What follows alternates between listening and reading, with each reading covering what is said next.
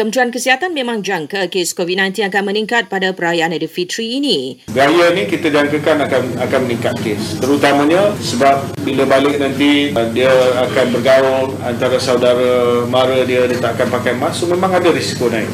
Tapi kita Kementerian Kesihatan kita ready, kita bersedia. Justru Menteri Kesihatan Kari Jamaluddin menyuruh warga MAS untuk mengambil dos penggalak vaksin bagi melindungi diri. Setakat ini, 77% golongan itu telah menerima dos penggalak dan KKM SASA yang naik kepada 90% dalam tempoh sebulan dua ini. Sementara itu, Perdana Menteri Datuk Seri Ismail Sabri Yaakob beri jaminan bahawa orang ramai bebas untuk pulang ke kampung bagi menyambut Aidilfitri tahun ini. Ujar Datuk Seri Ismail Sabri Yaakob tiada lagi sekatan pergerakan pulang ke kampung tahun ini selepas dua tahun pergerakan balik beraya tidak dibenarkan akibat pandemik COVID-19. Namun orang ramai digalakkan untuk melaksanakan kawalan kendiri dan pakai pelitup muka bagi melindungi diri dan orang lain. Sementara itu, rumah terbuka Aidilfitri Perdana Menteri di Sri Perdana tidak akan dilaksanakan pada raya pertama seperti seperti kebiasaan.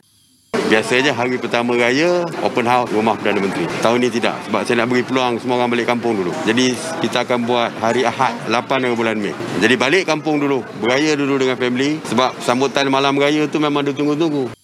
Perdana Menteri juga menyebut orang ramai menghadiri rumah terbuka Parlimen Bera pada 7 Mei di Laman Kerayung.